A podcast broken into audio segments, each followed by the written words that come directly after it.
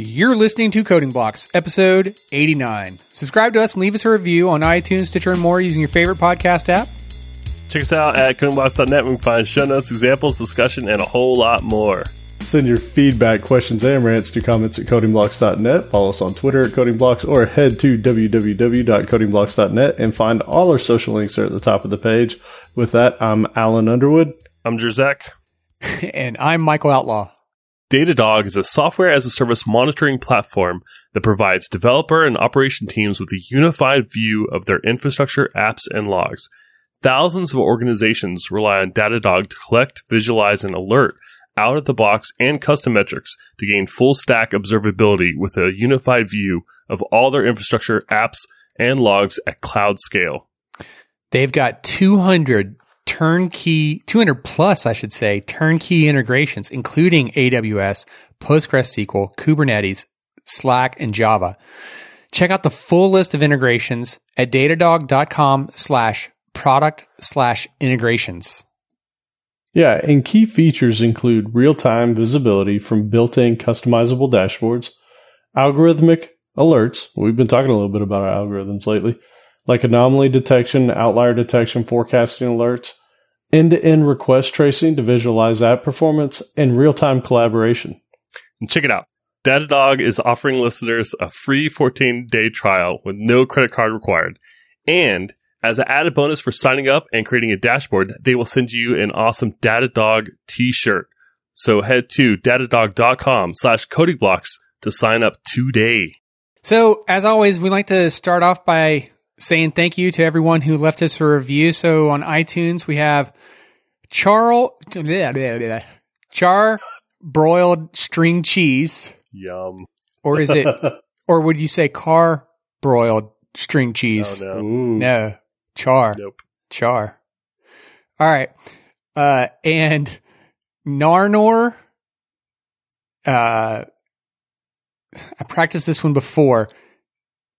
Zhao Ying, 189, and Boot Manager. You think I got those right? I hope Yeah, I got it right. pretty Pretty good, man. Yeah. So the, the working out's paying off.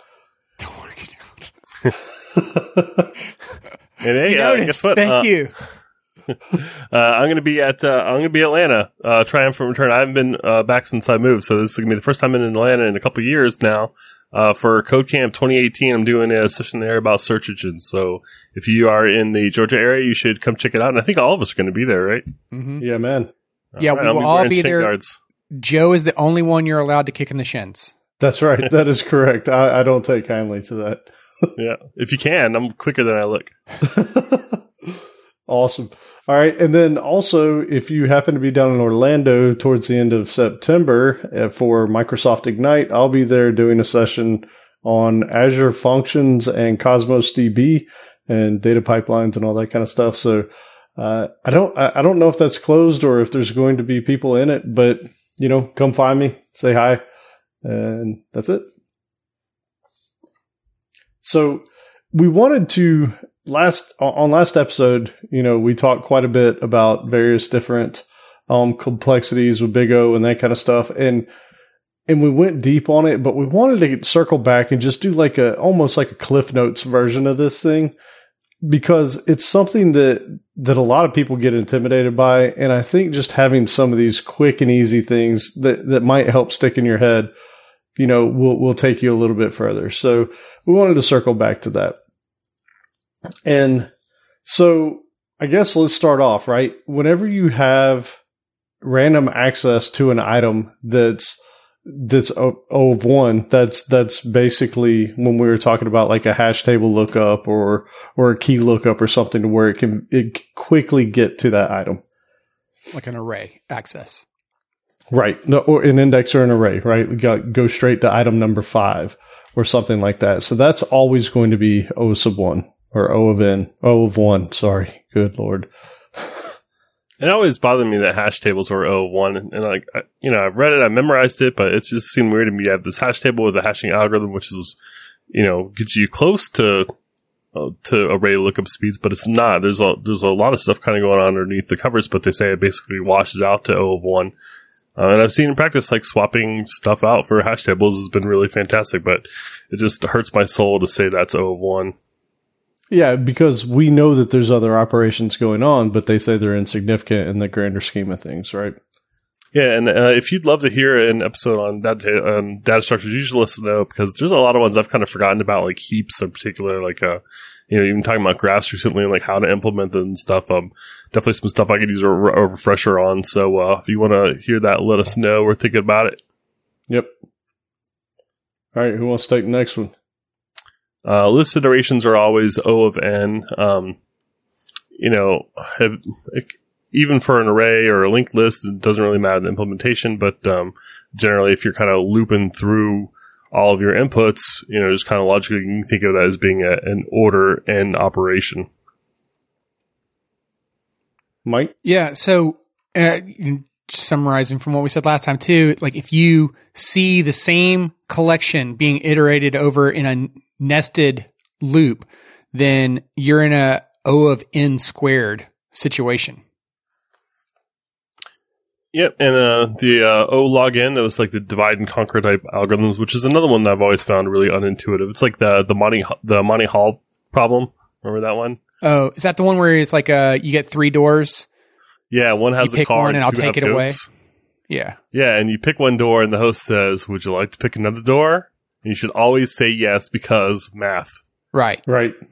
Yeah, Yeah. You You know, think? like, I mean, I've written a little program. I'm like, "There's no way this is right."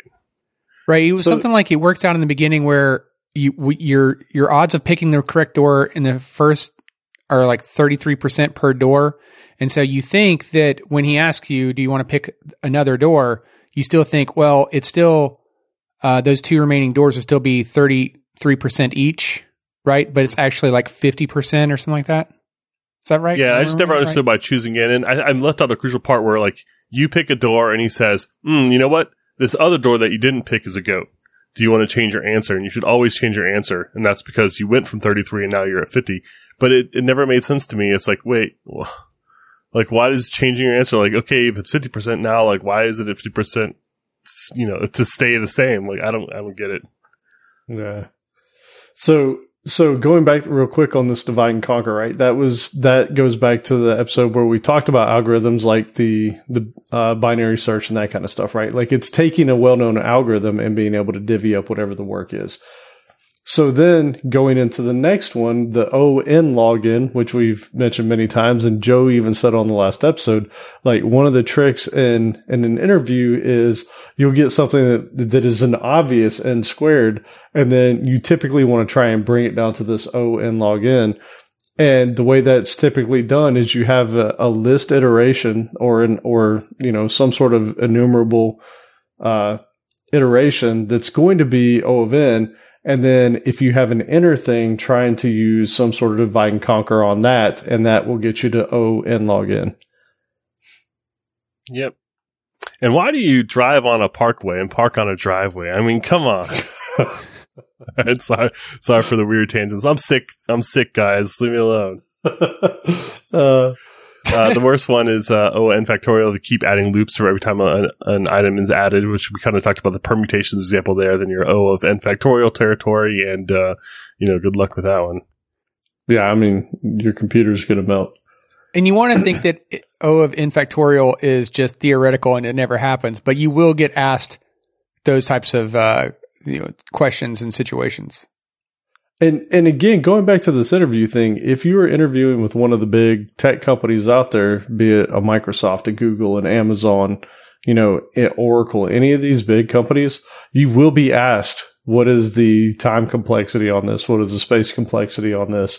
Uh, can you improve the time complexity? Can you improve the space complexity? Why or why not? So being able to speak in this in this terminology will will matter. Like, if you're trying to prep for one of those big places, uh, one one good thing you could do is probably spend an hour at Starbucks trying to think of what you don't want them to ask you, and then practice for that. Uh, that's amazing. And So would you- cracking the coding interview, right? Pick Oh, that yeah. book up. Just do it.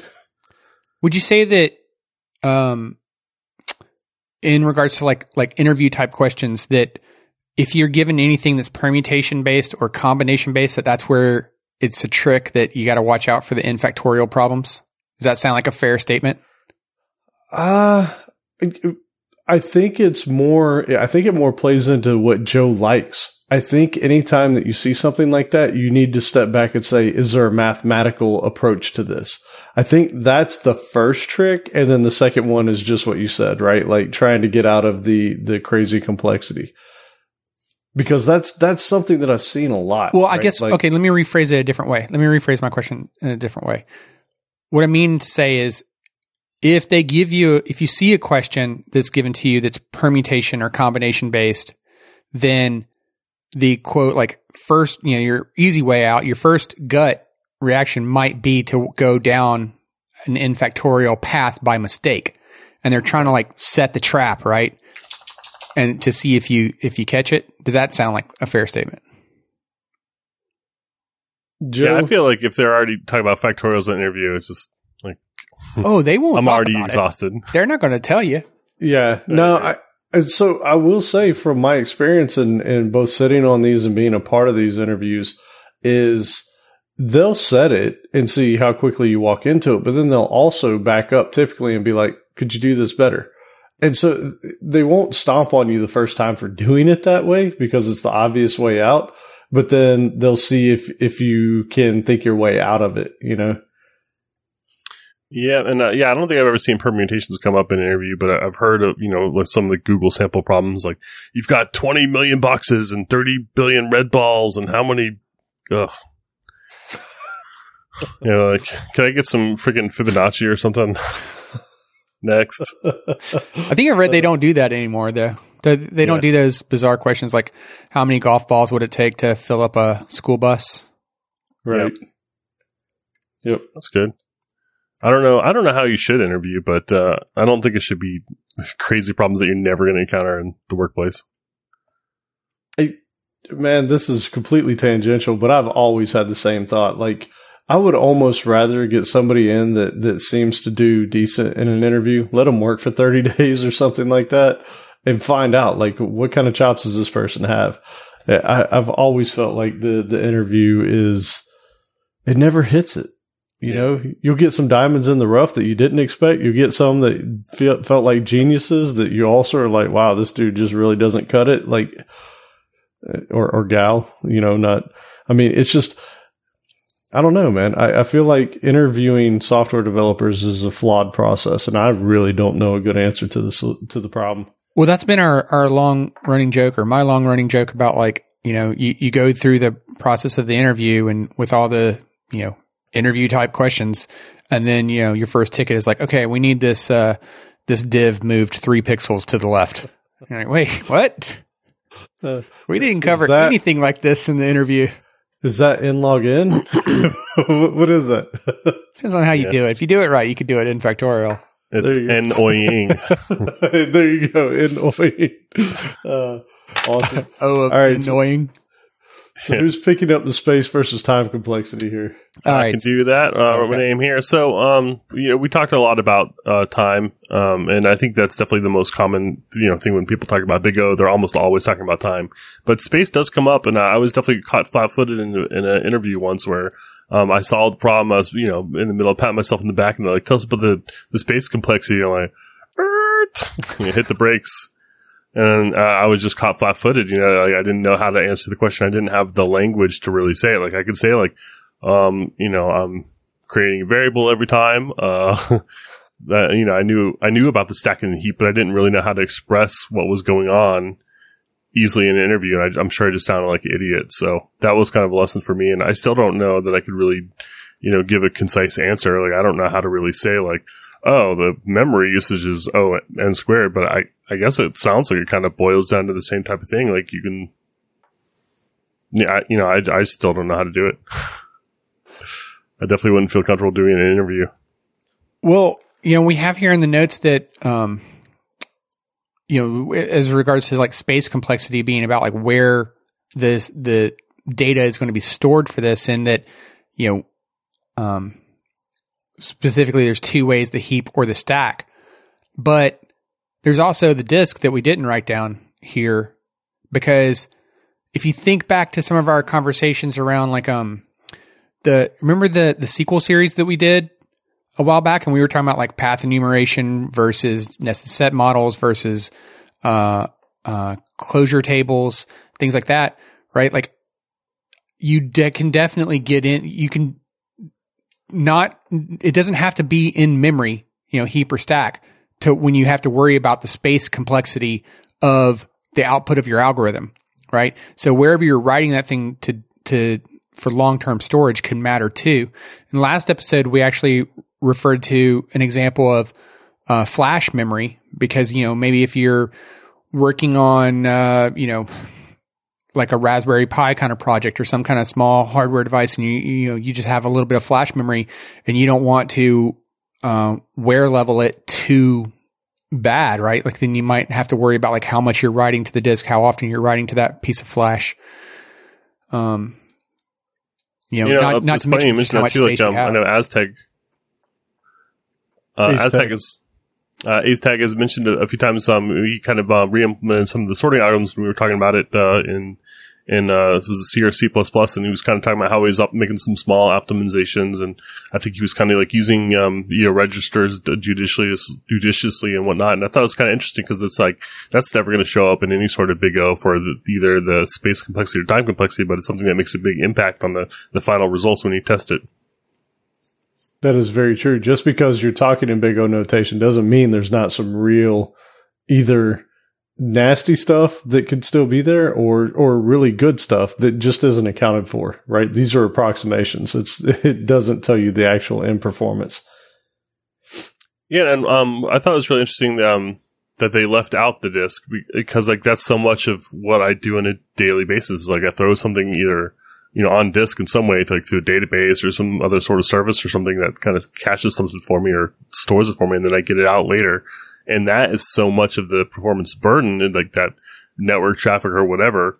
That that is usually so much more of the performance problems that I see on a day to day basis, and it's just funny to kind of see that excluded here. And I don't know if that's an artifact of like this kind of being thousands of years old or whatever, or, uh, you know, if, if just computer science is just not really equipped to deal with the, that kind of, um, external reliance.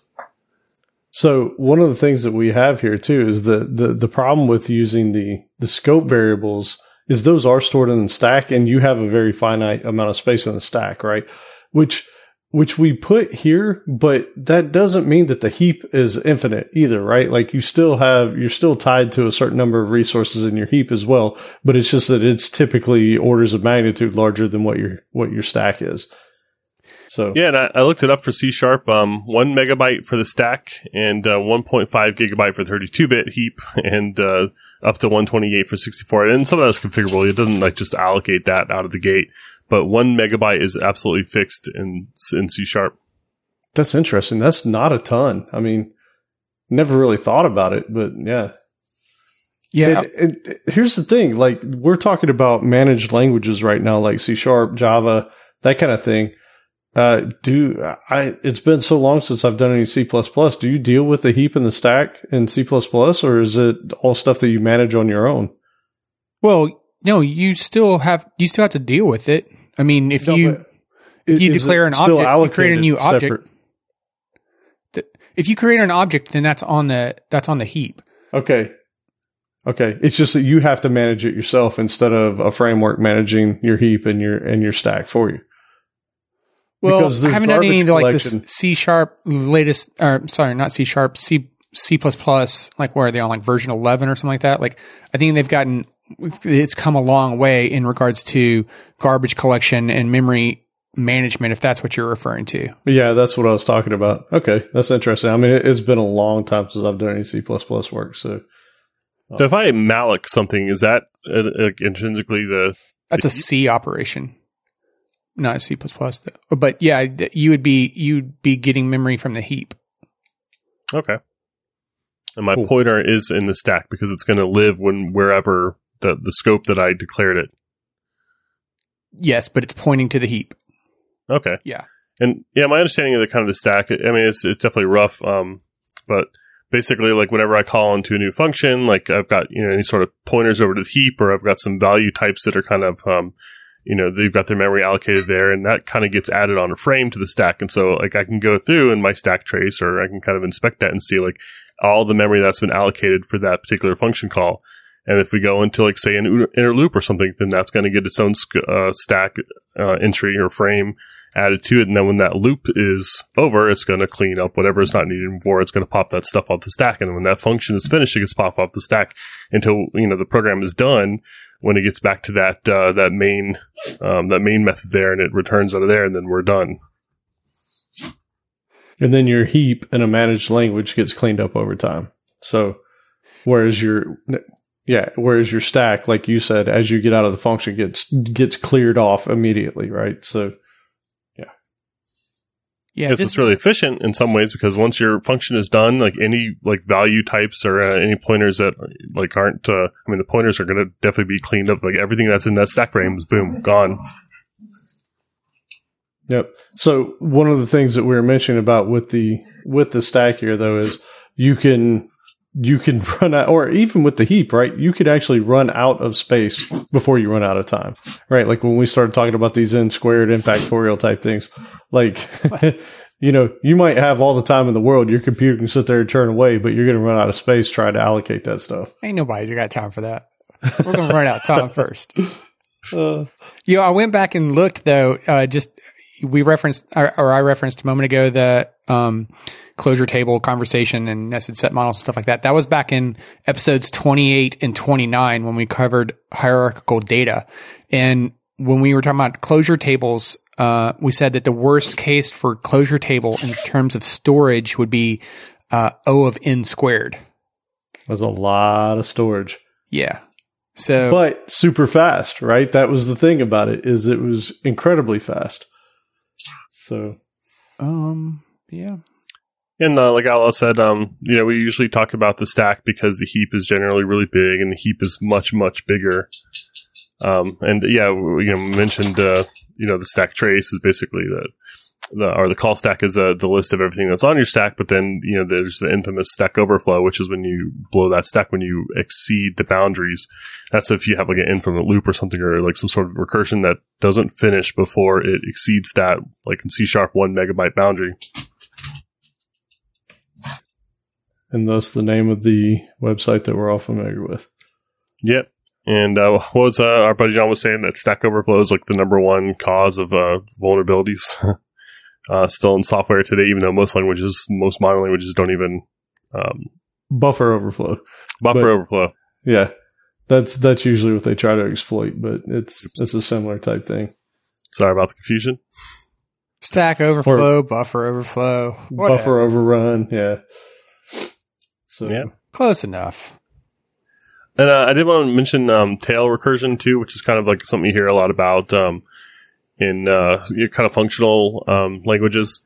And I was familiar because you know the Purple Wizard book, the S, uh, structures in computer programming. It's it was like the how they used to teach computer science at MIT's like since the '60s. It's a book about Lisp. It's horrible. Lisp is horrible. Uh, like if you pretend like Lisp, then I'm sorry to burst a bubble. oh my gosh, we will get one person that's gonna be like they were dogging on Lisp. you know, it's, yeah. they know.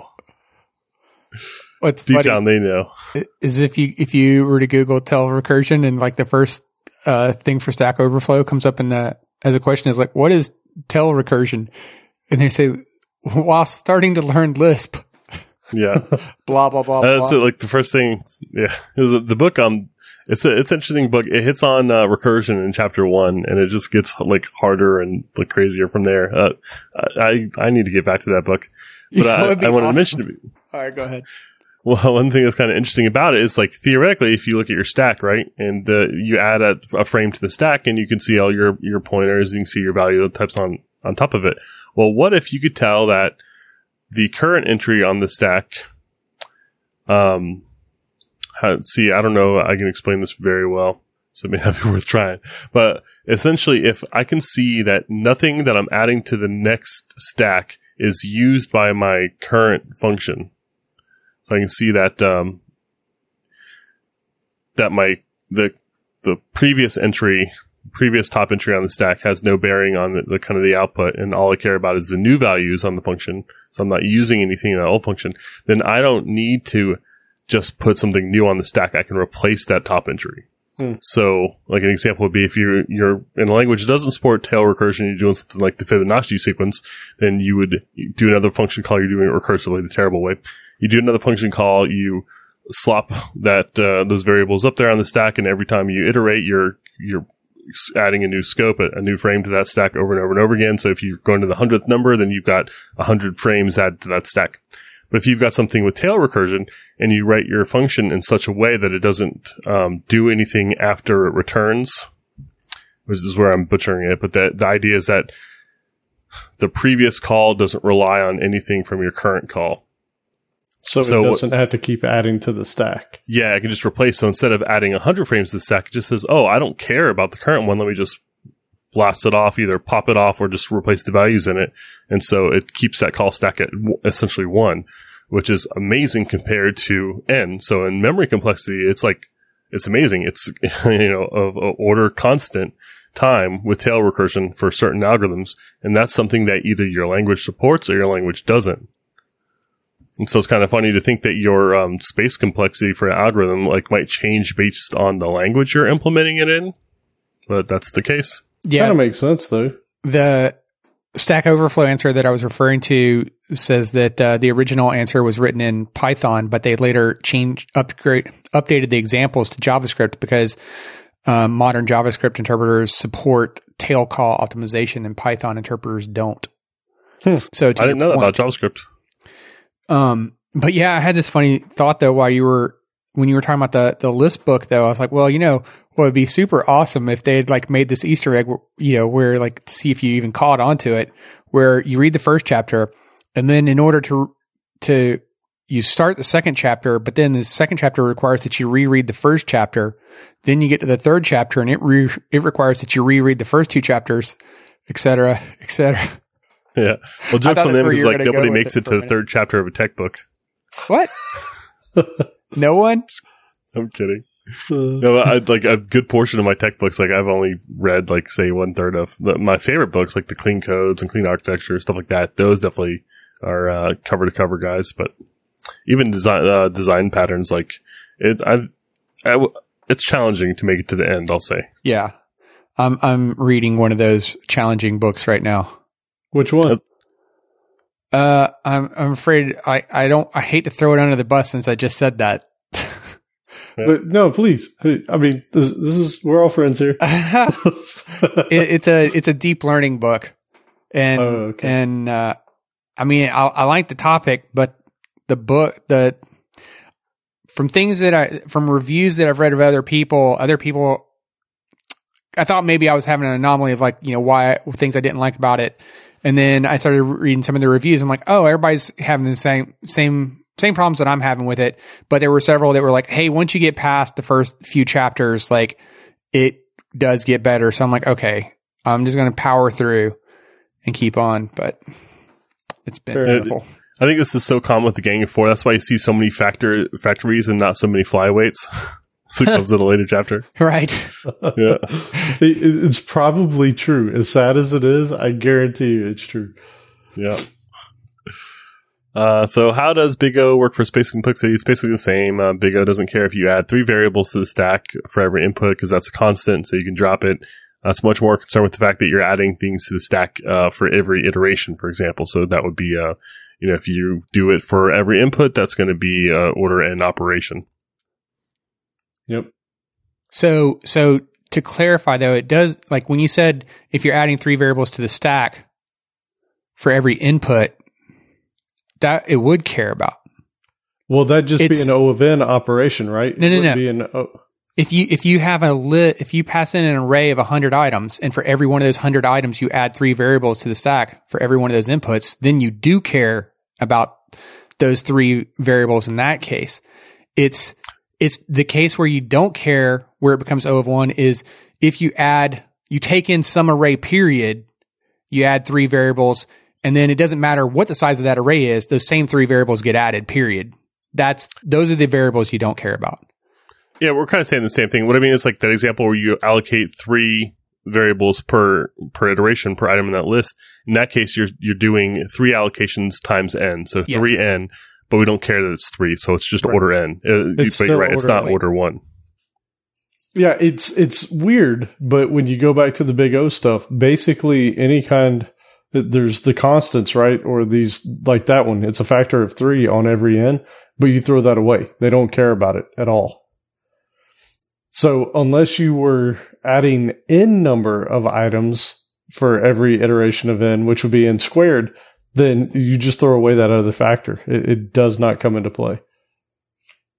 And I know that's crazy, but that's what we were talking about earlier too, right? Like it doesn't matter that you do the same 20 operations on every iteration. It doesn't care. You throw them away.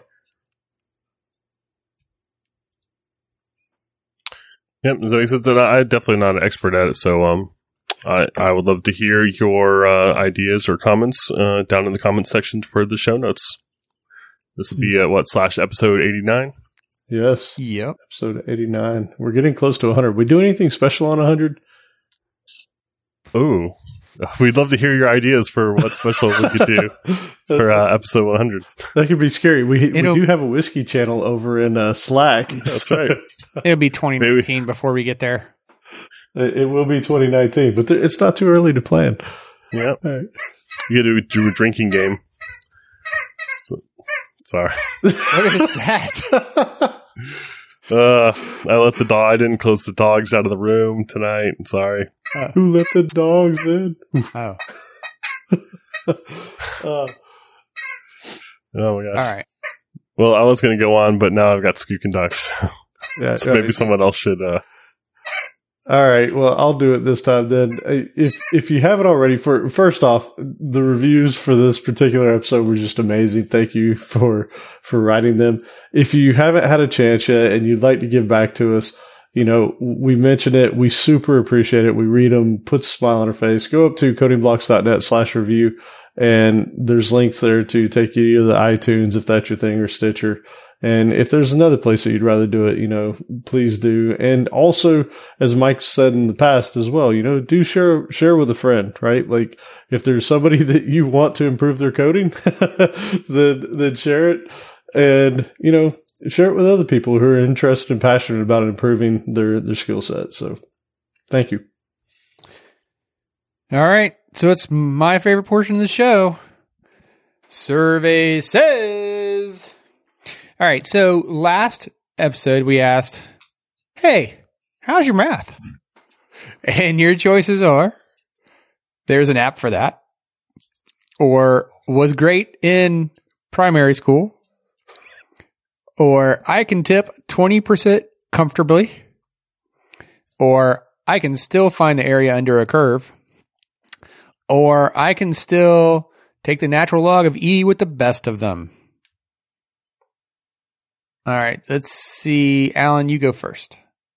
Man, you know what's funny about this one is I want to say that I can tip 20% comfortably, but that is strictly a US type thing. There are places in the world where they just don't tip. So, so I'm going to toss that one out and I'm going to say there's an app for that. And I'll go with 37%. All right.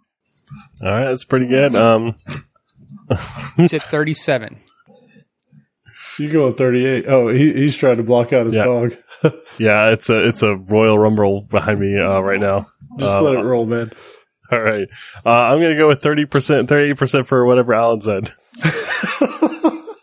Really? You don't even know what I Uh, said. You can't. There's an that. app for that. All right, so you're both going with there's an app for that. Allen at 37%, I think I heard, and Joe at 38%. Yep. Okay. And the winner is neither of you. Really? No? Really, guys? Like, you don't think our audience can tip? that's true. Wow. True. Correct. Wow, guys. Wow. What are you- Wow. That that's all I got for you guys is wow. How how high was it? It was uh it was like 55% of the vote. Dang, son. Oh, Wow. that's awesome. All right. Uh, which which one? Uh, which I can tip twenty percent. yeah. All right. 100%. Okay. All right. That's good. How much? Uh, how many people could L and a V? Oh, nobody can do that. Nobody. Yeah. no, I'm kidding. It was like 15%. I, Yeah. I think they lied, but they. they Yeah, it. that's that's insane. What about the uh the Come on, who takes the a natural log of anything without thinking about it for a minute? I, I I don't even remember how to do it. I'd have to go look it back up again. Natural log wasn't that like a fraction? Oh, oh, so now you're gonna you can't answer the question with a question. That's not how that works. Oh, I mean, Well, yeah, I don't know, man. I got a I got a I- cold. I'm sick, and I can't even tie my shoes now. now so I'm kind of wait, of. wait, wait. All right. Natural log of e wasn't that wasn't that an exponent to one over the exponent or like it? See, that's the thing. This is where it drives me crazy. It's been so long. Yeah. oh it- man, No, what, you guys want to know the answer? it's a fraction. It's one. What? No. It's instead of like a base two or base 10 or whatever, the base is like 2.718288182459. Blah, blah. Hold that off top of your head, did you? I did. See, I, I, I knew it so well. No, of course I had to look that up. That's what I'm saying. Like nobody, nobody can take the natural log or something without a calculator. Come on. Dude, you want to know what's awesome here is there's there's a web page that showed up when I searched for it, demystifying the natural logarithm. and I swear to you, it's like a novel. Like, is that really demystifying something? If you've got to Yeah. read twenty pages, like, I don't know. Yeah, I need like 20 tweets, guys. Yeah, exactly. 20 give tweets is still too many. That's 19 too many. You know, I've thought about like um trying to kind of like buy like a college textbook and like trying to kind of relearn my maths, but like ultimately I feel like I'm not going to use it, so it's just going to kind of be gonna be pointless. But I would love to not, you know, to to kind of re relearn some of that stuff because I felt like I was pretty good with it for a while there. Like I felt like I was like the calculus kid in college. Yeah, same here. Yeah, I, I had a conversation with a friend of mine, with a friend of ours actually recent here recently, where it was like, yeah, you know, I used to think that I liked math, and then I started reading, you know, some of these uh these equations, like the uh, getting into like Jake Jake, oh, I can't even say it, Jacobian matrix and and partial derivatives, and I'm like, wait, what? I don't remember what. Had, what is this again? I don't know. Yeah. You know what though? Don't you somewhat feel like the the order of which you get your education is almost backwards? Because like after being a software programmer, you care a lot more about the things that you've already forgotten from school, right? But if you had been programming and you were in school, you'd be like, "Oh, that's amazing! I understand that. I know exactly how I can put that to use or whatever." And it, and it feels like it's almost backwards, right? Like there should be more of a, uh, I don't know, like an apprenticeship type thing, right? Like where where you work doing something and you're learning about that stuff as you go. I, I feel like it would be a much better way to do things. Well, I've had a similar thought where I've kind of thought that it should be more the norm where you go back to school as an adult because like, you know, you've been the, the further away you've been from the school, even if you like us are still trying to like study topics and whatnot, right? It's still easy to, to lose sight of some of these things that are like fundamentals, you know, quote fundamentals, depending on, you know, what you're doing, right? And it might not be, um, you know, if all you're doing is moving pixels around, you know, moving the div three pixels to the left. Yeah, I'll be like the only 40 year old in stats class, stats one. Oh man. Well, that would be nice. I would, I would love to be better with that. Yeah. All right. Well, this survey we ask, what's your preferred password manager? And what's your password? Um, no. One, two. it's the same combination as my luggage. All right. Sorry. So your choices are 1Password, LastPass, KeePass plus Dropbox, RoboForm, or Keychain. Or I use I just use the same three passwords everywhere, or whatever is built into the browser. Uh, and we will not be tracking uh, logins for this. so if you are using the same three passwords, we won't know. yeah. Then you can just type away. Don't worry about it. Oh man. see if I had to guess for you, if I had to answer for you guys, Joe's probably the last same three everywhere. no, just kidding. But that would mean typing it every time. I'm not doing I have that. no online footprint, guys. I don't use password managers. There you go. Facebook's a poo. All right. Well, let's get back into Big O and talk about why it matters. All right. So, um, you know, one thing that I kind of we we mentioned it several times is that like this isn't great for this or that, or when we're dealing with databases or distributed systems, or like when you have like multiple processors and stuff like all those things like suddenly changes. It's like maybe you're willing to to suffer some extra load if you can split that up and you know like a map reduced type way or um, something that can be parallelized. And so I was just wondering if we had um, like a newer, more modern system for Big O. Um, I don't know if you guys ran in, into anything that's kind of attempted to kind of bridge that gap in like computer science. You mean as a way to measure, you know, whether or not it's like O of N versus O of N squared, like something like that? I mean, like a whole another system. Like it's like, hey, yo, Big O, Big O was uh, invented. Like, would you remember what year it was? It's like, 1889 or something like that? yeah. And so like you would think like by now, like there's all these PhD students who like every year they have to churn out papers on some topic, right? And everyone's always like trying to figure out what the topic and specialization is would be. You think someone by now might say like, you know what? Um, maybe we could come up with a better way to compare algorithms than Big O. That's interesting. Big theta. Oh. Yeah. See, better well, system no, I think this is O. why though that um I mean Big O yes it the groundwork started uh back in like the late what would that be the night late 19th century um but the this is why we were you know I was kind of jokingly brought it up the last episode where like the credit went to um you know there was the and others right because it's it's been an evolving concept right that mathematicians still add to right so i don't know that it's like Yeah. it's not like it's been static for the like the last 150 years or well I found a 150 tilde notation. Yeah, I was just looking at that. I've never heard of that before, but it does look like it, it attempts to uh, kind of do some of the same things, but it, it seems like that's kind of more of a replacement for the actual notation, kind of like replacing the big O and not so much the algorithmic analysis kind of side of things.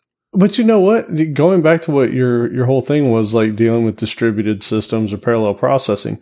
If you think about it in terms of just what Big O was even meant to do, it's not like it changed because of the speed of computing. Right? like what you're suggesting almost is like when you throw in parallel processing and distributed systems so that you have multiple systems working on it, you haven't changed the time complexity of it. It's just the speed at which all the stuff gets put brought back together or whatever. So, I mean, I don't know. It seems like it's held up pretty well, even thinking about that, right? Like you're still going to have n number of operations that happen on all your nodes, and then they're going to come back together, and, and then your constant time would be putting those things back together, and that's going to get thrown away anyway. So it seems like it still works.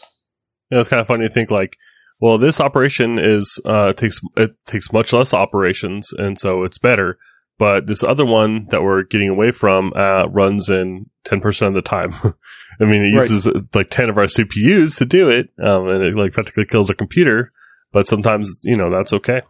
Well, I mean, now we got things like quantum computing that are coming up, right? Like with the what is it, the R language or whatever for .NET and that kind of or Q Q. That's what it was, not R. Yeah, R statistical.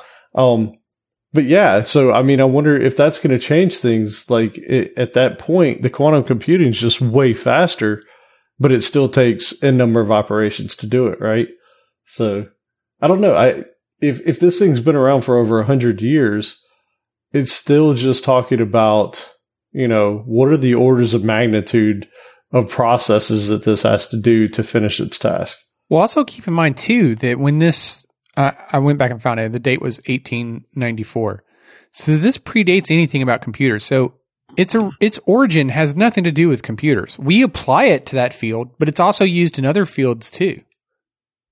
That's a good point. Yeah. Yep. Yeah, so I, I don't know what to do, but it, it does seem like there's um like I wish I could like invent like a a school of academia or a, some sort of um I don't know field of study where people are out there doing studies all the time about like how effective are unit tests really and uh, you know how do you compare algorithms in a cloudy distributed world? Oh, you had a good like, would it be nice to be able to like go to the boss and say like, "Hey, unit tests uh, in uh, these seven different trials, uh, case studies involving companies just like ours, uh, show improved performance to fix bugs of uh, seventeen percent." You had a good thought that was similar to that um, last week, maybe related mm-hmm. to picking frameworks. Remember that? Oh yeah, Like, you know, if, if there was some someone in ac- the academia world did a research on like, you know, how beneficial is it to switch from a Vue to a React or a React to an Angular or from a vanilla JS Yeah. to an Angular or, you know, does it make the project actually better? Like, can you quantify that? Does it? Yeah, how how would you? How, How- would you yeah. You quantify, that? that? It's Like, so I want Big O for that. Yeah, But but, what's but, the Big O of React compared to Angular? but how would you do it though? Seriously, like you take the three of us, and React might click for me, Angular might click for Outlaw, and Vue might click for Joe, and and it's just because how we think, right? So like going between the di- three different frameworks, probably it's not even a fair assessment, right? Like how would you say that? You know, this one's better than the other one because it, you could probably make the argument that, hey, for this guy, it just made more sense to him for whatever his previous experience was. So I don't even know how you quantify stuff like that. Well, maybe take in big O notation, how many steps does it take to create something basic? And then that would be a signal as to how likely you're to create a bug. Like the more, the more code required would, you know, is the more opportunity to make a mistake. Right. So maybe that could be one input.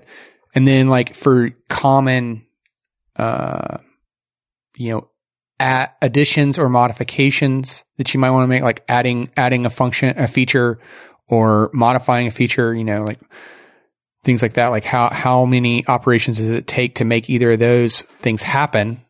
Again, because you know you might uh, the, the more it would, the more you steps you would take, the like more likely you'd introduce a problem. Maybe, That'd be funny. know. Yeah, like number of lines written and number of files touched. Yeah, and, Like, and, it says a file then- factor of four. And then like good practices too, like uh, Angular is, um, you know, out of the box, you get TypeScript support, right, with the latest Angular. So that's going to kind of um, put your guardrails on, if I could borrow a term from episode one, uh, related to, um, you know, making sure that the types are what you think they are in a JavaScript world, right? I don't know. I'm just thinking out loud. Yeah, for sure. Uh, that'd be cool to see something like even if it's like I'd love to see like a, a white paper or something if it exists where somebody does some sort of like analysis like that and comes up with some numbers and even if they say like, hey, this is not a great way to make a decision, but here's one way to you know perform a mathematical com- comparison between two different frameworks. Yeah. I like it. I mean, it's all about quantifying it. It- yeah. So what we need to set up a Patreon here. And if you guys will donate, we will try to find some PhD students willing to do the kind of studies that we want to see. we'll like buy their lunch. oh man. So so we did ask the question though, like why does it matter, right? Why does Big O matter? And somebody had something about cryptocurrency here. yeah. Uh, I think that we've seen that matters a lot when, um, especially as um, Bitcoin got bigger and bigger, they ended up having to fork and make some fundamental changes to their algorithms because it just didn't scale very well and, and not very big. And even the kind of problems that they're they're solving, kind of for like proof of work and some cryptocurrencies and whatnot, like they know roughly how long it's going to take for computers to solve the problem because they know how much work needs to be done in terms of times and space, and that's how they use it to kind of um, gate certain operations, which is I, I think is interesting. So if you're working cryptocurrency, then you're probably uh, very aware of different performance uh, aspects, and I think um, probably cryptography too. Like if you're looking at either writing a new cryptographic algorithm or trying to crack something, then you're probably very aware of the efficiency of how you're doing that because you know you're dealing with like astronomical numbers, data sets. Although m- maybe you want it to be slower or Yeah, take more time in that in That's that right. realm. yeah, it's Yep. kind of funny. I guess that's the deal with um, you know, like kind of the old, well, like I don't want to say old school, like normal, uh, f- uh like factorial or um, factoring based uh, cryptography, where you basically say, "Oh, uh, doing this operation to check if your private key, you know, um, matches what I expect or whatever, to see if this is the, the private key for my, um, or you know, whatever. If the keys match an asymmetric, then that's going to be fast to check if it's correct, but it's going to be brutally slow to figure it out if you don't know it already. Right. And they So- they need to prove that. Like you can't just say like, well, I tried it three times and it worked out pretty well. right. So That's what we call of the good enough thi- security. S- Yeah. Say again. That's what we call good enough security. Hmm. I tried it three Yeah. times. It's good enough. So one of the other reasons you might need it, we've talked about interviewing. That's, I mean, it's honest. probably going to come up. That that's that's way up there on the list. Yeah. I mean, in all honesty, the academic side of this is going to matter for interviewing with big companies. But, and I don't know that we have it here. eh, I mean, I guess it kind of fits in one of the other bullet points. So it's just, just knowing internally, like looking at it and understanding what you're looking at in, ti- in, in terms of the orders of magnitude, right? Like, oh man, I'm in an O of n sub squared type thing, right? This is, this is really nasty. So it's just being able to kind of look at the pattern and understand that, oh yeah, I mean, mathematically, that means this thing's going to go off the rails at some point. So it, I think it's, it's worth knowing just also for your day to day stuff as well. I think it's pretty cool to think too. Um, to like if you know a little bit about Big O, then you know what it means to mathematically compare two things and come up with an objective basis for a comparison. So, like I was saying with the two frameworks, like it may not work out that great in practice, but it's uh, one way to look at a problem and say, like, okay, let's see if we can kind of subdivide it, drop the things that don't matter so much as we scale, and you know compare the actual like the growth of something, the growth curve of, of uh, a process or um, you know of a something to see which one's better kind of objectively. So and, you know it's kind of a cool way to think about problems. All right. Who's got the next one? I think that's probably you, Joe. All right, yeah, a little bit of game programming. Um, I know like A star and whatnot comes up a lot, and so um, and like uh, like game logic trees or um, just decision trees, stuff like that. Um, a lot of times you have to take shortcuts. You just can't go down every path. You have to prune your trees in order to limit the number of decisions that you're looking at. And so you've got a lot of times way more input than you could ever use, and so you need to be aware of the kind of problems that you're trying to solve and the amount of data that you got coming in, so that you can you know know when you need to take those shortcuts. And profiling is going to help, but it's like one of those things like um you know you, could probably save a lot of time up front if you know ahead of time or recognize ahead of time that something you're doing is a you know a polynomial time. And you just know that as the inputs uh, the pixels or the polygons counts increase uh, this isn't going to fly. And so you don't have to go back and fix that later or wait for the profiler you can address it up front because you know that it's not going to happen. Now, someone put in here machine learning and AI, but I'm curious as to why. Were you? Yeah, so was this for me, part it of the decision, decision trees? Okay. Yeah. So I know that like sometimes like our buddy John talks about like um using uh, breadth first search over depth first search because a lot of times the answer that you're looking for is more likely to be found kind of closer to your the point that you're starting at. So if you've got like an infinitely long tree or a tree so long or so large that it might as well be infinite, then you may want to cut that off like after heuristic, like say uh, give it a thousand runs and then give me your best answer. And so rather than um, you know, kind of going down one potential tangent that whole time, you want to kind of stick closer to your root of the tree. Um, and so, you know, the idea there is just kind of that I, I think that you have to make those kind of decisions more often, probably in machine learning and AI, because a lot of times you probably have too much data.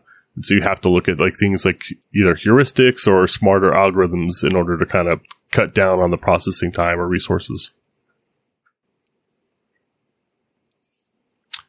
brings us to business programming. Uh, I think that Big O probably doesn't matter too much in business programming. Yeah, I don't know about that one. Yep. Yeah, I, I mean, it looks like the notes that we have here is like usually your bottleneck is in the data tier or the UI. So as long as you're using good data structures on, you know, whatever your middle tier is, you should be fine. But I mean, there's definitely, I've definitely seen things. I mean, uh, heck, I, I worked on an e-commerce platform one time where, you know, there were just, they were doing like n squared or n cubed type operations that, I mean, yeah, you could fix it with some data structures, but you know, basically they, they had implemented patterns that looked like it was going to be a modular, easy way to do things, right? Like a consistent, easy to follow type thing. And, and it was fine when there were 100 products in the store or a thousand, but as soon as you got to 10 or 20 or 30,000, then all of a sudden you started really seeing problems, right? So I think it, at least in terms of my my perspective on this one is typically you don't notice it until you started growing and then and then once you hit like there, there's going to be a certain line that you go over and all of a sudden you're going to spend a lot of time and effort trying to fix these these big O type problems that you run into. So basically, yeah, that's really good point, especially with those um those more steep curves. Is that like you know zero customers is fine, hundred customers is fine, a thousand customers is okay, 1200 customers is terrible, right? Right. And so it could just kind of go off a cliff really quickly and it's not going to scale linearly if you've got something that's got a sharper growth curve. All right. You know, what are you saying, Mike? At the start of that, well, basically you were describing like the scale, which is what Joe was saying. But at the start of that uh, description, though, um, can't remember exactly what the comment was that you made, but it made me think of something that we talked about before, where when you had to look at like optimizations, because I was kind of thinking like, well, okay, your business, your business programming or your business tier, your business logic, that's where it's like more likely that you might write like a nested loop going over the same collection, right? Like that's where you're, that's where it's easy to get into like an O of n squared kind of operation, right? Um, excluding like cross joins in, in your data tier, but, um, you know, so, so it, it might be, you might have that problem in there. And depending on what the scale is, you might not ever notice it. And, you know, again, going back to everything's fast for small n, um, you know, you might not never notice it until the scale gets to where, um, you know, like you were describing. But I'm pretty sure we talked about in the past though, and maybe it was in like the how to be a programmer series or something like that, where it was talking about like, you know, when it comes to debugging your application or increasing the performance of your application, like oftentimes, uh, you know, anything where, where the latency is at, that's where your problems are going to be. So, uh, reaching out across a network or reaching out to disk, like, you know, those types of operations. And I'm pretty sure like Joe, I think had pulled up, uh, like here, here's how, you know, many seconds it takes. Does that sound familiar to you guys? You remember that conversation? When we were talking mm-hmm. about the hardware. Yeah. Yeah. Caches and how fast those were first level cache, second level cache. Yeah. Yeah. So, so it's easy to like in that business tier, you could easily get into bad um, situations and maybe not even recognize it. And when you do go to do your performance optimizations, though, you know, yeah, you might technically have an O of n squared in there. And, but because it's only ever working on a small n, you know, it's not necessarily the thing that you would go after first in order to uh, solve your performance problems right? Yeah. Right. You never want to micro optimize. We've talked about this. I don't remember if we talked about it in the 12 factor app or in, in clean architecture. It was one of the two, but it, it was something about there needs to be at least two X returns on, on performance if you're going to go after something, right? And, and here's the thing. Again, it's not necessarily that it's bad, but, but I guess going back to the whole question of do you have to consider this in business level programming? And I think yes, because you'll revisit it at some point, right? Like we've made the comment before that it's not like Twitter or LinkedIn were built the way that they exist today, right? They were built, they hit some level of scale, and then they said, oh crap, we need to go back and we need to figure out how to make this faster because we didn't expect there to be 100 million messages per minute, right? So I, I, guess just the short answer to it is yes, it matters for business programming. It's just at what point should you be spending time and resources on it? I went back and found it. It was episode 45 where we were talking about it and it was related to the caching conversations. And there was um, a GitHub uh, link that we shared that was latency numbers every programmer should know.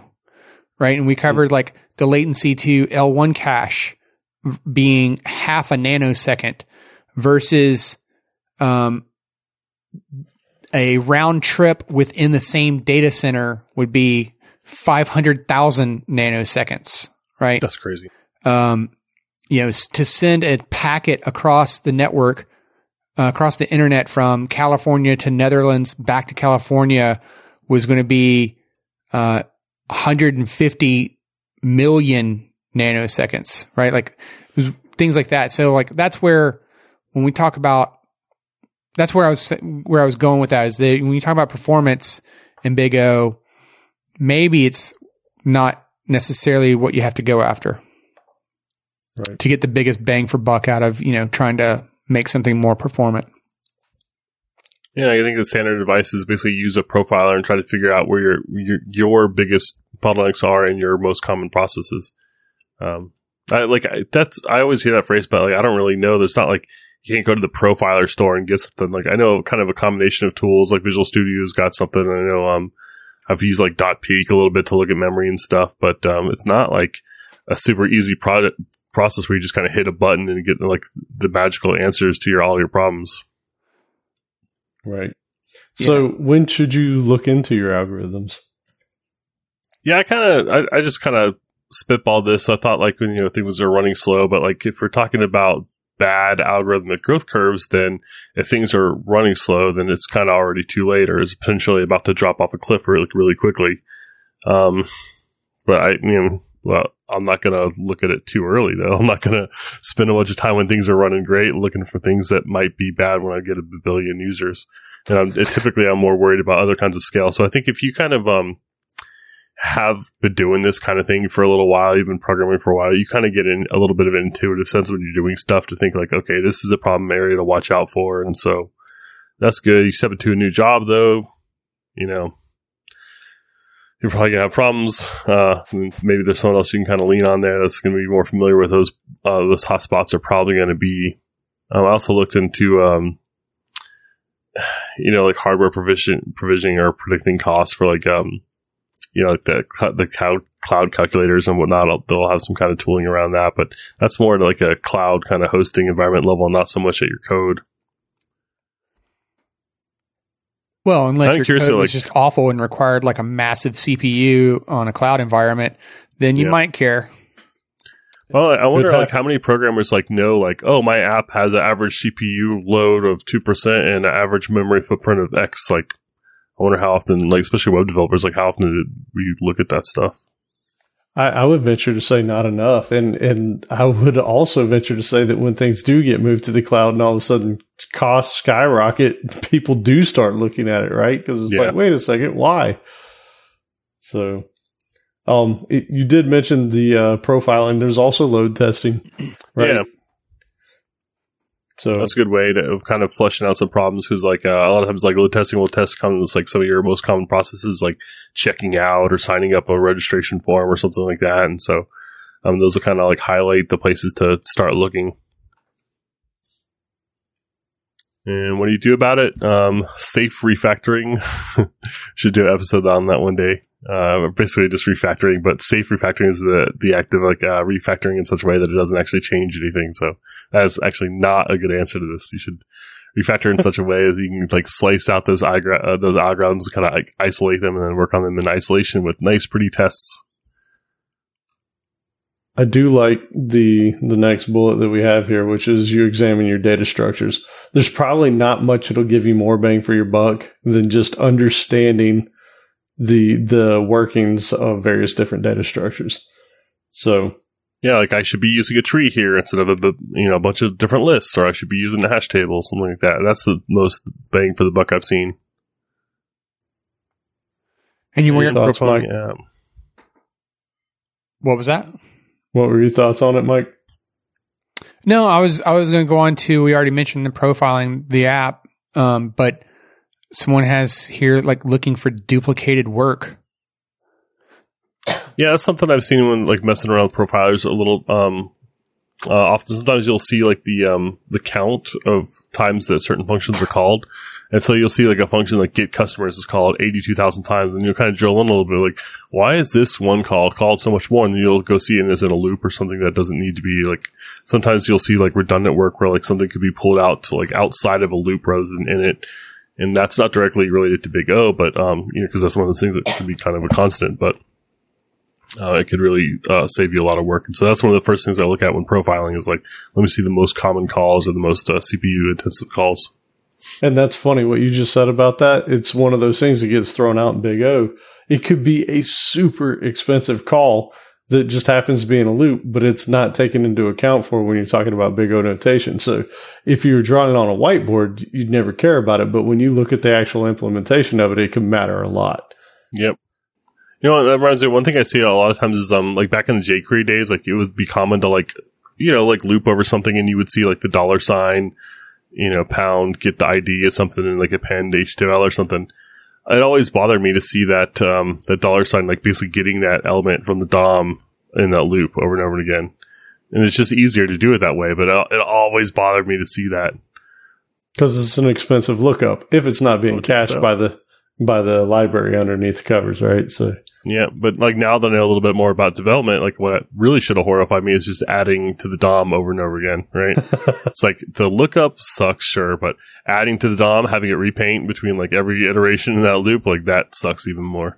Yeah, when you understand the the painting of the DOM and the and the event loop, it, it's it's eye opening. And that also that's one of the tools in Chrome. If you ever, this should probably have been a tip, but if you ever like were to open up your profiler in Chrome or Firefox or any of those things and look at what happens when you do something on a page. And sometimes you'll see this like, it'll look like a waterfall, right? And, and you'll see all the things that are running when it's painting one thing on the screen or something. And you're like, how did this ever even work? Right. Yeah.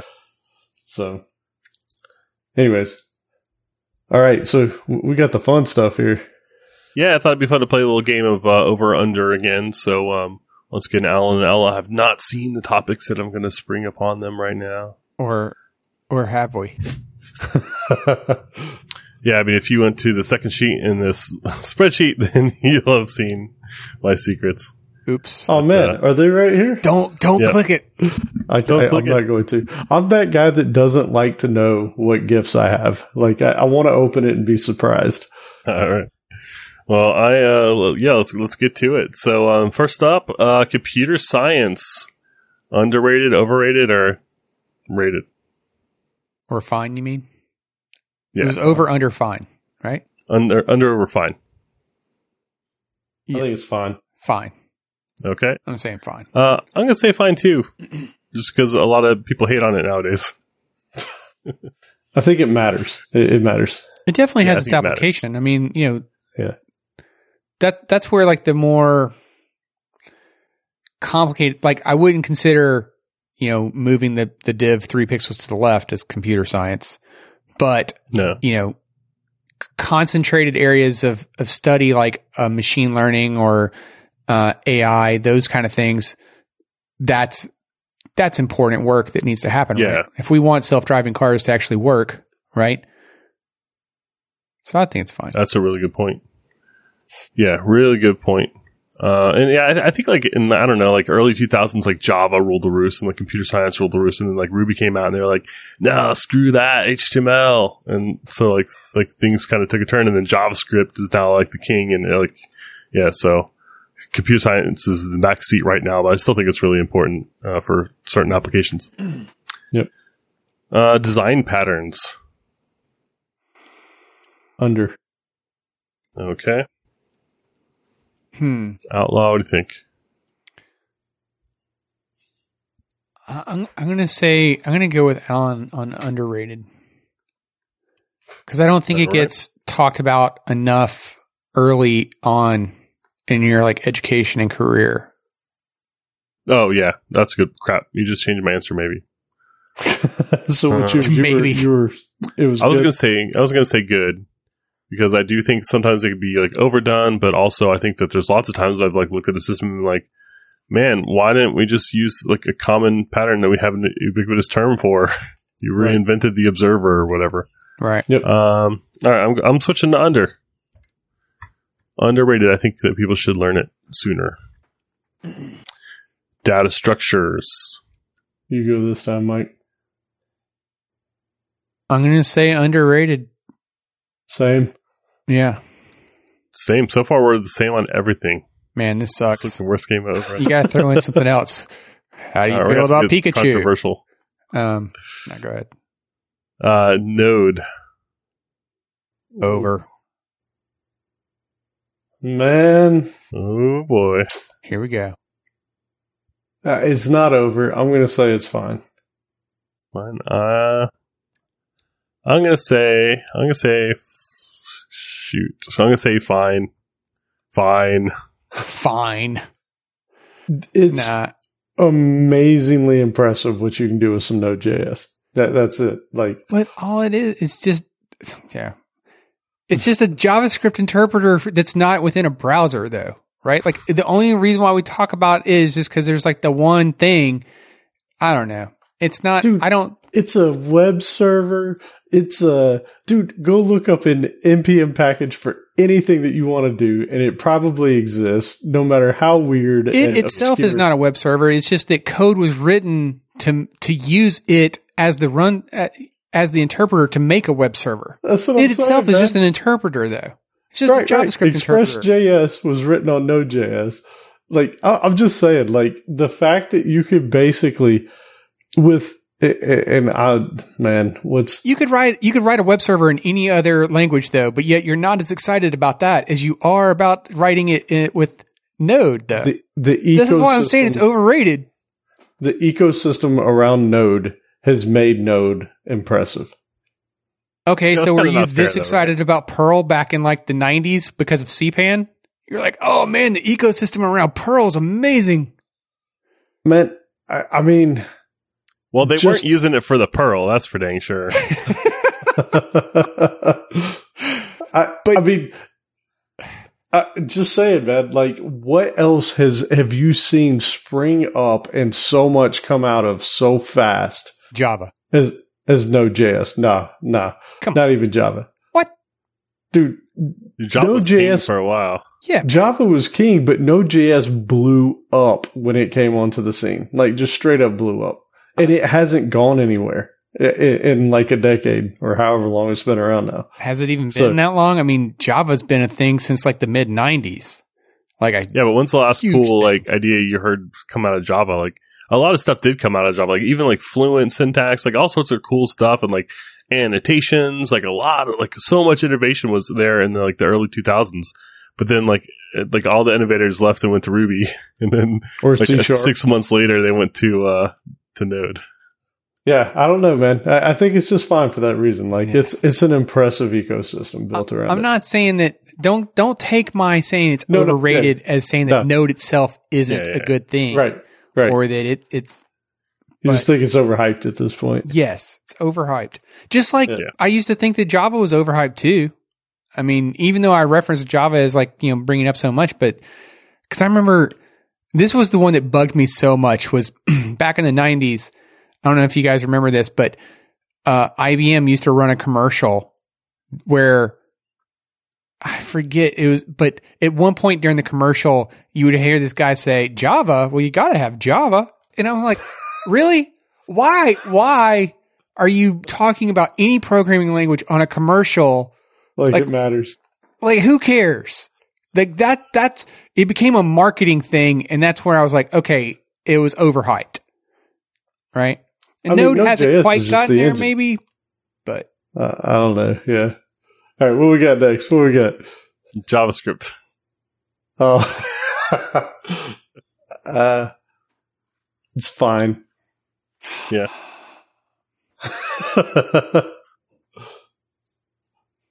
Outlaws, he- he's struggling. Hey, yeah. Can I do my Picard? Like, oh god. Yeah. Um, I guess I'm gonna say fine. So Node overrated, but JavaScript fine.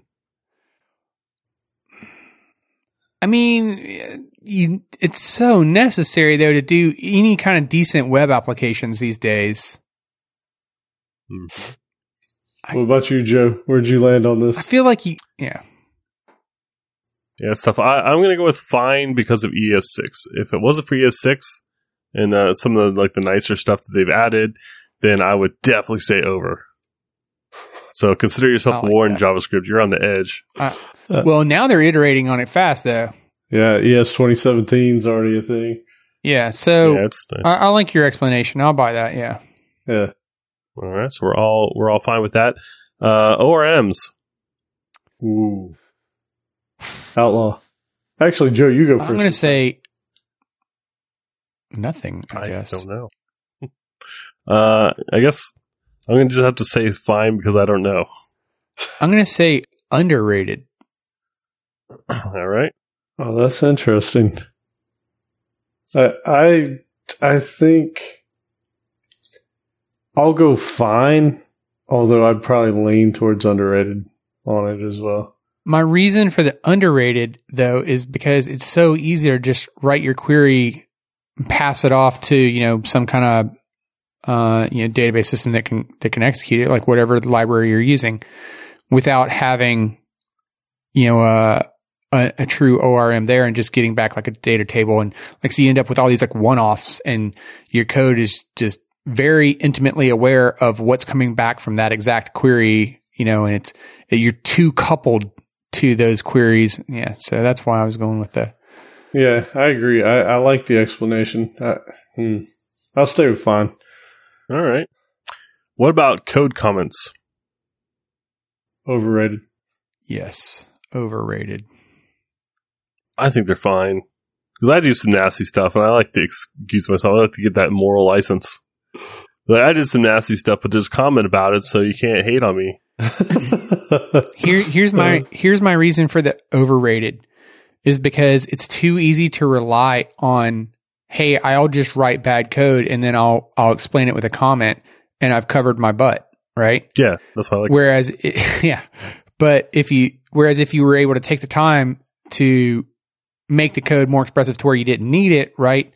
Then that would be a much better approach. Now there are situations where you know a comment might be necessary, and I'm not I'm not saying that there aren't times. I'm not saying that there's never a time to comment.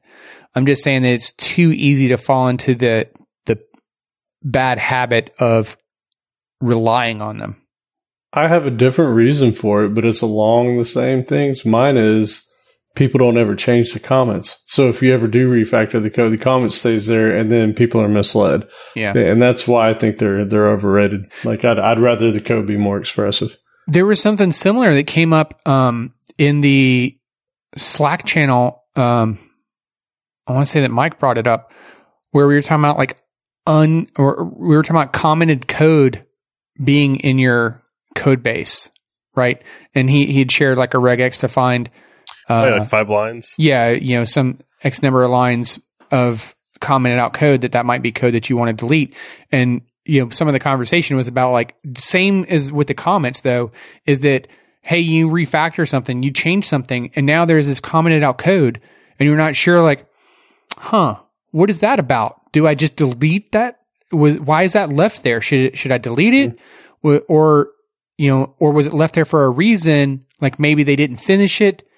And so I should also make my change, like maybe I, I changed the name of a variable or whatever, you know, because if you were using a tool to do the refactoring, like if you, to rename a variable, for example, or a class, you know, it might not catch the comment, you know, because it's a string, right? So it could, it could be left alone. And then when somebody goes to uncomment that code, you're like, okay, I'm ready to start working on this thing again. And now it doesn't work. That's a good point. Yeah, I, I don't know. I, I guess I just use it to make up for my bad code all the time. But I, there's a lot of times in, like, especially in UI stuff, where I have to do something weird because something weird is happening. I can't afford the time to refactor the world, so I, you know, I'll kind of put a comment here. It says like, "Hey, you see the text defined here, but it gets changed dynamically in certain cases. Go check out the, you know, whatever this file because this value that looks like a plain simple thing." is not what it appears. And I do the same thing in SQL sometimes where I'll like I'll kind of put like a not a not a typo. Like if there's something that just looks wrong, um, or like if two things are joined where it doesn't look like they should be, or I'm just doing something weird for some weirdo reason, uh, and I can't afford to, or you know, or it doesn't make sense to change the schema. I'll put a comment in that says like, "Yeah, I know what this looks like, but it's actually good because see this ticket." Yeah, I mean that makes sense. I'm not going to hate on it, but Yeah, you're right there. I mean, everything you said yours still stands. Yep. All right, I got two more. okay. Linux servers. Mike. Huh. That's a toughie. Because I want to say fine, but Windows has been getting so much better now. And now that you could run Linux on top of Windows, I almost want to say like, oh, then you get the best of both worlds. Yep. I'll say fine. But I think I'm going to stick with fine. Yeah, I'm gonna go with fine too, but I feel the same way. I felt like Windows is catching up, and that's kind of why I wanted to call that out. It's like that, like that used to be a foregone conclusion. Be like, yeah, I mean, if you can deploy to Linux, yeah, you know, of course. But now it's kind of like, well, yeah, I mean, it's cool. It's kind of funny. Like now Microsoft's embraced, and like now you can actually deploy to Linux, and it's like, well, actually, like I'm okay with Windows now. Right. All these years later, I don't care anymore. Yeah. It's basically Dang it. what it is. Well, it used Yeah. to be a thing too that like um, everybody would say like, well, why would you even want like a, a UI on your server? Right, like that was a common argument back in the day. But in modern modern versions of Windows Server, you know, you get asked. That's one of the questions. Like, hey, do you do you need the UI? Yeah, you, Do you- want to run headless? do you All right, really we can it? do that. Yeah, what's the new uh, Pico or whatever? I think it's Uh, Pico. They changed it. Now it's just Windows Server Core, right? I think is what they call it or something. Oh, is like it? That. Okay, that sounds Yeah. pretty cool. But uh, yeah, I think with, with Docker and stuff like that, I kind of don't really care about the underlying OS anymore. Like especially with you know, like cloud and everything, I just don't really think too much about whether I'm running on Red Hat or CentOS or you know whatever. Like it's kind of commoditized uh, the operating system. Yep. So what Oh. we got last year? Last one. Fine. Yeah, I wanted to say um, for programmers. So from a programming perspective, Windows on the desktop. Wait, like using the Windows operating system? What do you mean? There's people that prefer it. There's people that definitely don't prefer it. Oh, there's people. That, it's either Mac or yeah. I mean, there's people. That, this is a flame war. Um, Hmm. I think it's fine. I like it. I, I mean, it depends. I I guess it really depends on what you're coding in, right? But to Mike's point a minute ago, especially with the Windows subsystem for Linux now, or the yeah, Yeah, Linux yeah, subsystem for Windows. I don't remember what it's called, but that that kind of is a game changer. So I'd almost lean towards underrated to a certain degree. Yeah. So the do question is, per, do I think that using Windows as the operating system for my computer is it overrated, underrated, or fine? Yep. Uh, I gotta stick with fine. I think a couple years ago I would have said it's overrated because you know like on the Mac I've got the terminal, I've got the Bash, I've got Brew, like I've got all these really nice tools. So I've got Docker, um, but now I, I feel like Docker's kind of even that score for me too. And so Windows is kind of like it's it's convenient, but th- there's a lot of stuff I don't care about, and so you know it's like Cortana and uh, there's just a lot of stuff I don't really care about. And so in a way, this kind of become commoditized to me too. But I still don't want to be working. I don't want to be living on a, a Linux box. Like I think it's cool, it's neat but I don't want to have to be v- vimming into things all the time to change this or that. I like I like the Windows, so I'm going to go with fine too. Yeah, I mean, my my reason for picking the for for saying that it was fine was just because the the variety of tools. I mean, you mentioned the um, Windows subsystem for Linux, but on t- not only that though, like Git Bash, for example. You know, if you ever use that, I mean, I, I'm actually trying to break the habit out of using Bash on Windows because in one form or another, like back in like the Cygwin days from long past, right? Like I, I've had this habit of using Bash on Windows, and I'm actually trying to like get myself out of that world, right? Because I kind of feel like it's a crutch almost to keep using it. As as weird as it sounds to say, so like I feel like you can kind of have your cake and eat it too on the Windows world because there are so many, you know, just a plethora of of applications out there and software that you could use on it, right? Where it's not like, um, you know, definitely in like a Mac and Linux world, you might you might find yourself a little bit more constrained, in Mhm. and especially like maybe not in when you stay mainstream kind of software, you know, vertical, but when you start to get out into like the fringe edges of software, then you might find yourself more limited, right? So yeah, I don't know. I, I'm s- I'm gonna say fine. Cool. All right, cool. Well, I totaled up. And uh, today I was actually the most optimistic with two unders and the rest fine. I didn't say anything was overrated. Nice. Yeah. You are sick. You are sick. So yeah, it's the cold medicine. That that that'll do it. whatever. It's a NyQuil. Uh, so Outlaw, you uh, you had two overrateds. Uh, Allen, you had one, and uh, everything else is pretty close to the same. Uh, Outlaw, you did have more underrated, so you uh, have more issue with how people think about things, these topics. And Allen, you and I are both pretty close on thinking that they're pretty close to rated as they should be. middle of the road. Wait, but Yep. you had two underrateds, right? And you Yep. you said that meant that you were the most optimistic. But if I Yeah. have four underrateds, doesn't that make me even more optimistic? Oh yeah, I guess depending on you had uh sorry three underrateds. Um, yeah, so I guess you could argue it that way. Um, but you did have two overrated, so I, I guess it depends on how you add it up. I don't know how to compare these things mathematically. Right. He's the curmudgeonly happy guy. like that's uh However that works. right. Get off my lawn, but look at how green it is. right. Come back here and swim in the pool, but don't touch my lawn. Appreciate it. Yep. All right. Well, hey, I, I had a thought that I wanted to share with you guys though. Um, we we talk about we we talked a lot about um the clean code series, right? We've talked a lot about like some of the practices that Uncle Bob has put out there, and I kind of f- had this thought where it's like sometimes do you ever find yourself struggling with like the concepts of clean code in that you'll you'll want to you'll want your function for example let's just say you're focusing on a single function. Like you want that thing to be small right? But ultimately there's things inside of that that you might need to do to make it complete. But if you were to break that out into a separate function then some other developer might come behind you and be tempted to use it and it's not something that you want them to use, right? It's Mhm. it's something that you think like this is already probably a bad thing. Mhm. Does that does that make any sense? Totally. So I was curious to see like if you guys, um, like if you if you found yourselves at times like struggling is going to sound like you know m- worse than it probably is, but you know you struggle with that kind of that kind of thing.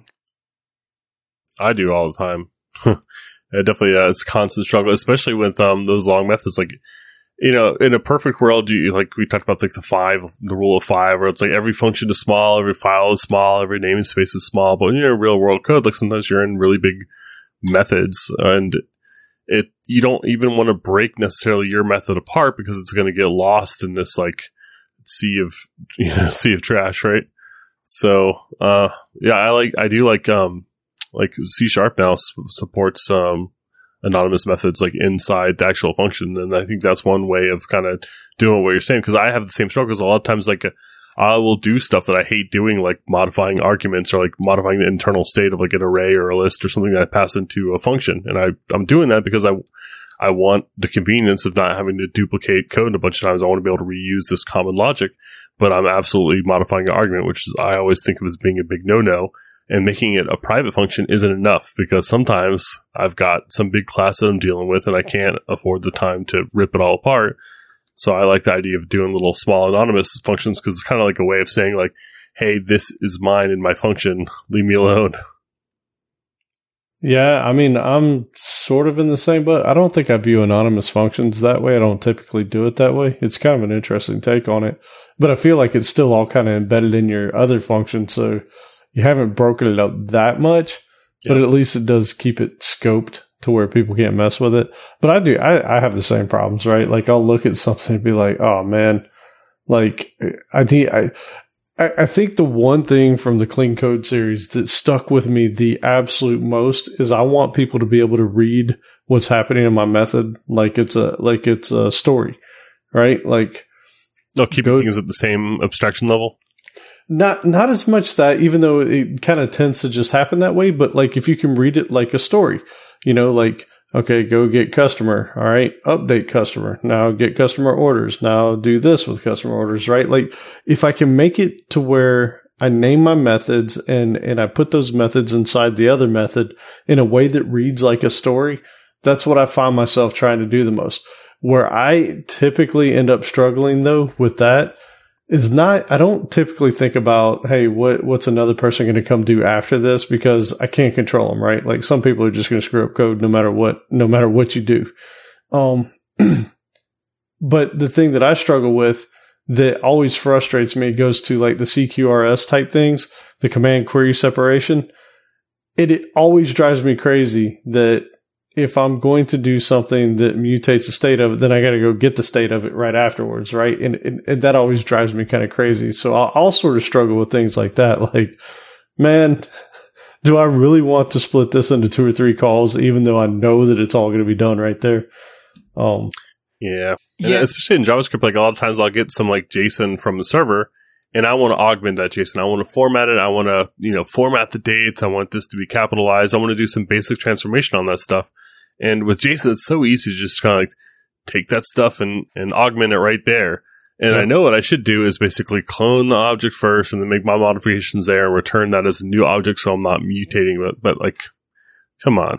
Right. Nobody like, got time for that. Yeah. I mean, it's like JSON. It's already designed for that sort of thing.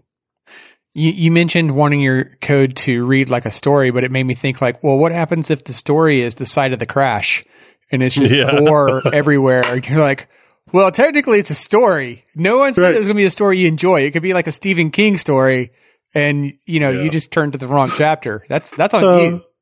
That's awesome. But, uh, it kind of, I am, I do feel a little bit better though, cause uh, definitely with some of the comments that you made, Joe, was kind of in the same thinking that, that where I've done this, where, um, although I, I wouldn't I wasn't thinking of necessarily anonymous functions, but I have, I don't know if I would call it a habit, but I have definitely found myself more, um, in recent, you know, like the, you know, year or two using functions like I'll create a, you know, a, as a variable within a method, right? And then that way I can put an expressive name on whatever yeah. the logic is that I want to use. But like, as Allen pointed out, the scope of it is limited to my function. So no other developer can use that. And then when I find that there is a need to move that thing up to like, um, you know, to, to make it more exposed, then I can, which is kind of like where I think we talked about it. Maybe it was with the clean code series, probably like, you know, where creating defining your methods as private initially and then progressively making them more exposed as you find the need, right? And I find like this is like a more granular, you know, version of that, right? Where like now the scope is just within the method. And it's like a know, closure basically is what yeah. you're doing. And so I, you know, I've kind of, every time I've, I've done it though, I kind of catch myself and I'm like, oh, I mean, on the one hand, I love it because no one else can use this thing. And I, am not necessarily introducing something bad to the rest of this class, for example. But on the other hand, I'm like, well, how bad of a pattern is this? Like, you know? Yeah. I mean, I, I, I don't have any like crazy passionate opinion about it. I mean, I get why you do it, right? And it's like you said, you lock it down. Nobody else can touch it. But then you are junking up that particular method, right? That you're in because you're still going to have to organize it in a way to where it reads pretty and all that kind of stuff. Cause I mean, in the best case scenario, you're going to have a bunch of anonymous method or even variable assigned methods up at the top of your method that you're running. And then it's going to be down at the bottom where you're calling all that stuff. So it's still not pretty. Well, that, that's kind of like begs the question too, though, because there's, you know, a lot of, um, rule of thumb is to define your methods as close to where they're being used, right? So, doesn't get much or, closer, you know, to does it? define your define your variable as close to where it's being used. So, you know, you could make the case that actually your function is going to be defined right before you call it for the first time. But that'll suck too because then it doesn't read like a story. Now you got a bunch of broken up code and blocks that you, that's going to be hard to follow. And this is why I bring it up. Right. Yeah, exactly. The Yeah. struggle is real. It is. So yeah, I mean, it, dude, I, I would be ashamed to admit how much time I spend on trying to name things at times. Yeah, that's good. Like- I hate how many times I go into my code and I wish I'd named something better because I'm like, damn, this is item and this is item and this is P. Or, I don't do single letters, but like I tend to name like the a variable for something like you know I don't really care too often because I only use it three lines. I get confused. I'm like, wait, which one was this again? Hey, as long as you don't start your variable name with I underscore or Yeah. S underscore, I'll be fine with it. No, Just don't do that to me. it actually it makes bile rise in me. Oh, what? Yeah. Hungarian notation? You're not a fan? It. I'm not a fan. I'm an anti-fan of Hungarian notation. I did like uh, one thing you said out loud too about um like naming kind of like internal variable or variables uh in your function like after what it is. So rather than doing something like doing operation on dot count, you maybe set a variable equal to you know that dot count or dot where dot count or whatever. If you do something LINQ, it kind of gives a descriptive name. So it might be like bad customer count or something like that, and and because that's easier to read than seeing some big long LINQ expression that ends with a count or a length and doing some sort of math on it or something. So it is nice to kind of see that intent there with a variable. Yeah, like a prime example. Um, actually, it came up. Uh, to, I don't remember if it was today or yesterday, but you know, you might find yourself in a situation where you write an if statement, and you're like, if this thing is true and that thing is true, if both of these conditions, right? And so, um, you know, I was like, you know, to make this more clear, I'm just going to create a, a variable that holds a function that it states exactly why I need that condition to be true. So it'd be like, you know, and then that way, when you read the if statement, it read better. But I was like, well, I don't need this anywhere else. There's no, there's no reason to pollute the rest of the class space for it. But yet, and if I did, like, why do I need anyone else using it? I don't feel like anyone else wants to use or should be using that. Maybe they should. I don't know. I mean, Uncle still Bob would probably tell me doing that. I have have the class doing too much, and that's why it's already a problem. And I I'll- wouldn't I'll go to argue with that. Sorry. Did you just yak on the mic? uh, I'm yakking myself for talking over you. Sorry about that. Uh, Uh, but I get so excited thinking about the code. I was thinking out of the if statement, I'll do like something like if initialized or if object equals null and needs this initialization, not, you know, needs initialization or something like that. And I'll put a little comment above it, like if we don't have the object, but we need it. And like what I should be doing there instead is using a variable. And sometimes I catch myself doing that and do the right thing and be like, oh, let me just create a variable that expresses my intent here. And then my if is super simple and everyone knows what I'm doing. I don't need a comment, but I still find spaces where I just kind of instinctively do those comments. Yeah. Yeah. All right. So how about this one for you? This is going to be a, a C sharp specific, maybe, unless you can figure out a way to bring it into another language. But uh, how do you feel about the use of the dynamic keyword?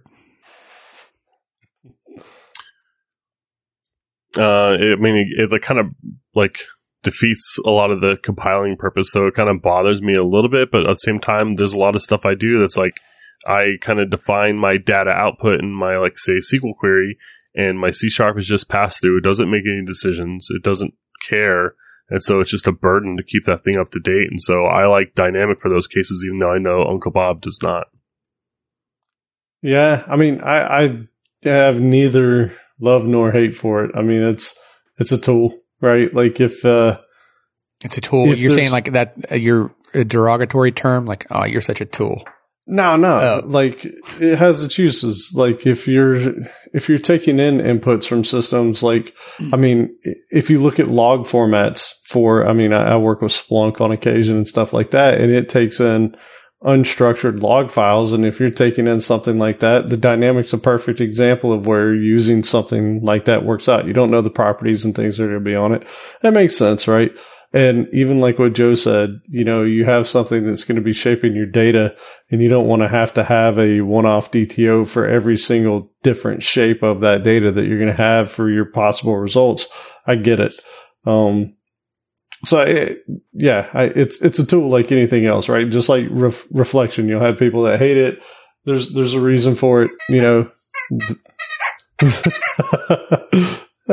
there are situations where it makes sense, and yeah, Right. So, okay.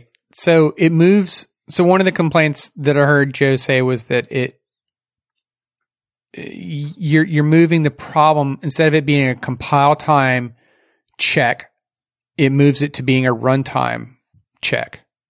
Wait, is Right. it even a check? Well, It- uh, it'd what I mean is like it could error. throw an error, right? Like so instead of finding your errors at, at compile time, that check happens at runtime and it could error then, right? I have very bad dogs tonight. Sorry. Uh, That's awesome. I think it's hilarious. But um but then the example that Joe gave though, right? Where like you're just your middle middle ah, easy for me to say.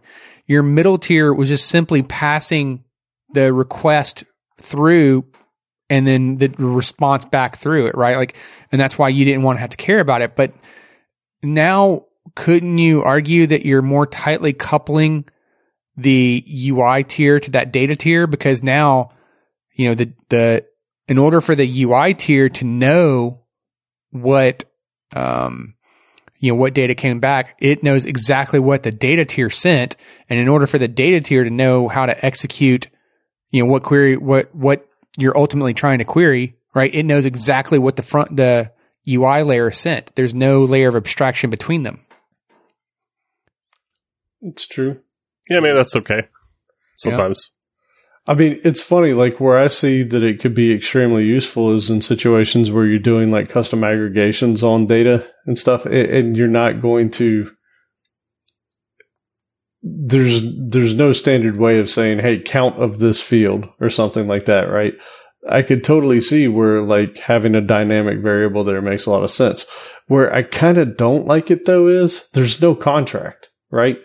like if if you have a request to an endpoint to an API or something, there's nothing there that locks you down to, hey, what's the contract that you're looking for? Hmm. There's no way for you as a developer to go find it. You just have to know what it is. And and that's the I think that's probably the one thing that does bug me is if it's something that's a pass through, fine, I get it. If it's something that you've actually got to use, like you, have your UI making a request to something, what what am I supposed to pass to you? How am I supposed to figure that out? You know what I mean? Yeah. Sometimes you don't care. Like, um, I remember I wrote a thing for, um, for like sending some like syslog events, whatever. And it would take in like a, a query and it would serialize it to syslog format and spit it out. And like whatever columns you had in that query is what I was going to send to syslog. And so it was up to whoever was writing that query or whoever was like generating that query to generate what it had. And, and that made sense because my code's job was just a simple transport. It's like, I don't really care what's in here. I don't, you know, I don't have any rules or anything per se. Like, uh, my only job is to get this from point A to point B. And so I think that was a good use of, of dynamic there because it had no sort of ownership. There's nothing to buffer. Like the, the UI, or like the two points both already had that contract.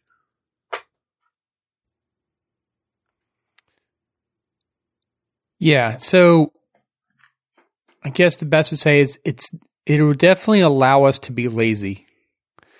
Definitely. And it would definitely break everything that we learned from like a clean architecture and uh, onion architecture kind of approach, right? But yeah, it is I would so agree, easy. depending on the usage of it, for sure. Yeah. I like it. So use I think it's sparingly. So maybe yeah. I mean, if I went somewhere and like saw like a whole web service tier that was all built around dynamic, I'm like, oh man. Right.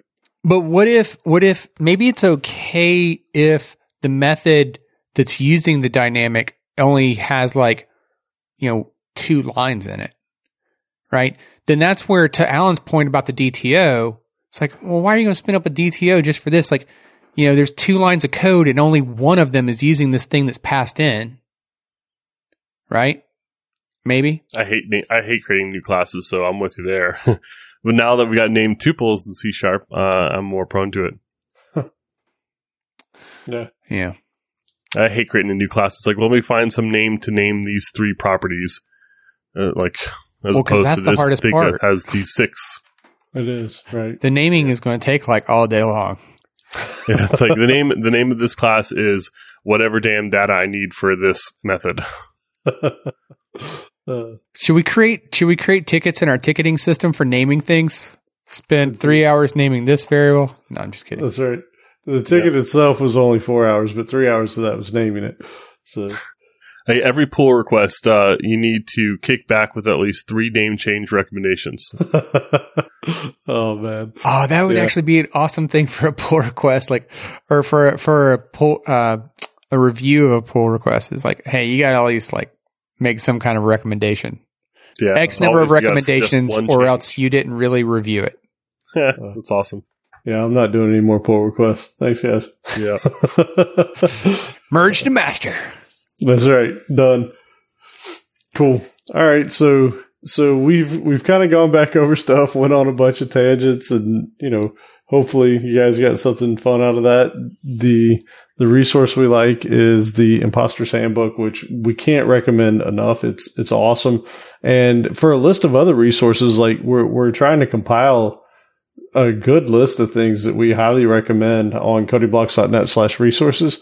You can check that out. We've got a link to this book up there and like little brief summaries of all that stuff. So, you know, check it out. We, we highly recommend you use the term. Check it out. Check it out. Uh, All right. So with that, let's get into Allen's favorite portion of the show. It's the tip of the week. yeah, baby. All right. So I couldn't remember if we've already talked about this, but Angry Zoot, uh, Jessica in our uh, Slack channel, she mentioned this uh, tip where if you copy something into your clipboard, and let's say it's XML or JSON, then Visual Studio will give you some really cool options if you go to the Edit Paste Special menu. So you could paste that JSON as a class or classes, or the XML as class uh, as classes. So pretty cool tip. Thought we'd share it. I couldn't remember if we already did. So if we did, then I apologize that you're getting a repeat tip. I did a long time ago and I don't remember when I like this has been a long time ago. I thought you did, and I could. I went back looking for it, and I was like, I can't find it. So I guess it never happened.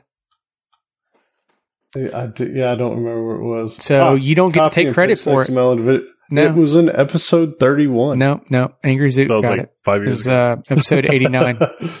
but Angry Zoot, you could have all the thunder though. That's fine. All right. So mine, I'm actually, I'm, I'm taking from somebody as well. So Dance to Die over in Slack, he shared that one of our, our, uh, previous Slackers, is it Slack? Yeah, it is Slack. Um, swyx, he actually has a TypeScript for React cheat sheet, which is really cool. So we'll have a link to that there because if you try and get started on TypeScript with with React, there are some some challenges there, and he's got some nice stuff in his GitHub page. So I checked that out, and then the other thing that I wanted to bring up because it's new, I think as of SQL Server 2012, maybe there is a format function in SQL Server. A lot of times you'll see people still doing like old school, like say that one of the things that I used to see is if, if somebody needed a number that was left padded with zeros, then you would like, let's say that you need a six digit number, then you would basically do a left string of six zeros and then concatenate the value that you wanted in it and then do a right six on it, right? You can do that now without jumping through hoops. The format function in SQL Server is essentially using the .NET format function under the covers. So just about anything that you can do with a format call, like a, a two string and using one of the I formatters there, you can do the same type thing with SQL Server using the same data types. So I, I have a link that will take you to the main page talking about the formatting types in .NET. And then on the left hand side in the menu there, it'll show you like custom formatting for numbers, for strings, for date times, for that kind of stuff. So extremely useful and really easy to do stuff that used to really kind of stink in SQL Server. Yeah, for sure. And you know, uh, Dance to Die's name in Slack today is Willie, the baddest dog of all. and his, I don't know if you've seen the pic today, but it's uh, it's my dog Willie looking like a smug little jerk, like he's being tonight. oh, that's awesome. Yeah, it's awesome. Uh, so that's uh, very apt. Um, and uh, my recommendation today is for a brand new podcast. We were just talking about .NET Core uh, a couple weeks ago. I was talking with uh, Boza. If you're out there, Original Boza, hey, about uh, .NET Core resources. And I said, hey, you got to follow this guy, GaProgMan. He uh, he does a lot of writing about .NET Core, and maybe he's got something cooking you might be interested in. And the first episode has been released. So uh, Jamie uh, GaProgMan has released the .NET Core podcast. Uh, he's starting that up, and uh, he's a really prolific writer. He's got tons of material. He's been writing about .NET Core and has been kind of obsessed with it for a long time now. So if you are interested in .NET Core, uh, then you have to go check us out. We'll have a, a, link in the show notes there, and make sure you subscribe. And we've mentioned him a bunch of times too. He does us um, some other shows, uh, Waffling Taylors and whatnot, uh, Dev Otaku that we mentioned. So, um, uh, you know him, you love him. GaProgMan, check it out. Yeah, dude's awesome. Please do. Um, you know, I have no doubt this is going to be super high quality. I need to give it a listen. Yeah, it's really good. First episode is on the history.net uh, core, and he really does a really good uh, job of going over like kind of how it came to be, differences between like ASP and uh, .NET Core, and um, like different versions, and talks about CS Proj and the JSON. Um, I mean, everything just just really good. Very nice. So that's about it for tonight. Now we talked about Big O. We kind of wrapped up some stuff talking about um, you know, like time and space complexity and how much it really matters to developers. We gave some uh, opinions and over under, and uh, Outlaw had a great section here on kind of good and bad things that we struggle with. Yep. So with that, subscribe to us on iTunes, Stitcher, and more using your favorite podcast app in case if uh, somebody happened to uh, point you into the direction of our show. And uh, if you haven't already, please head to www.codingblocks.net slash review, where you can find some helpful links there to leave us a review. We can't express how much we appreciate that, uh, the reading those reviews. Definitely. And while you're up there, make sure you do check out our show notes. And if you're on your phone or anywhere, they're usually, they make it over there as well. Uh, our examples, our discussions, and more and send your feedback, questions, and rants to the Slack channel, which is codingblocks.slack.com. Um, you can actually sign up for it at codingblocks.net slash slack. Uh, so make sure to follow us on Twitter too. You can ask us any questions or whatever. And uh, head over to codingblocks.net where you can find our social links at the top of the page.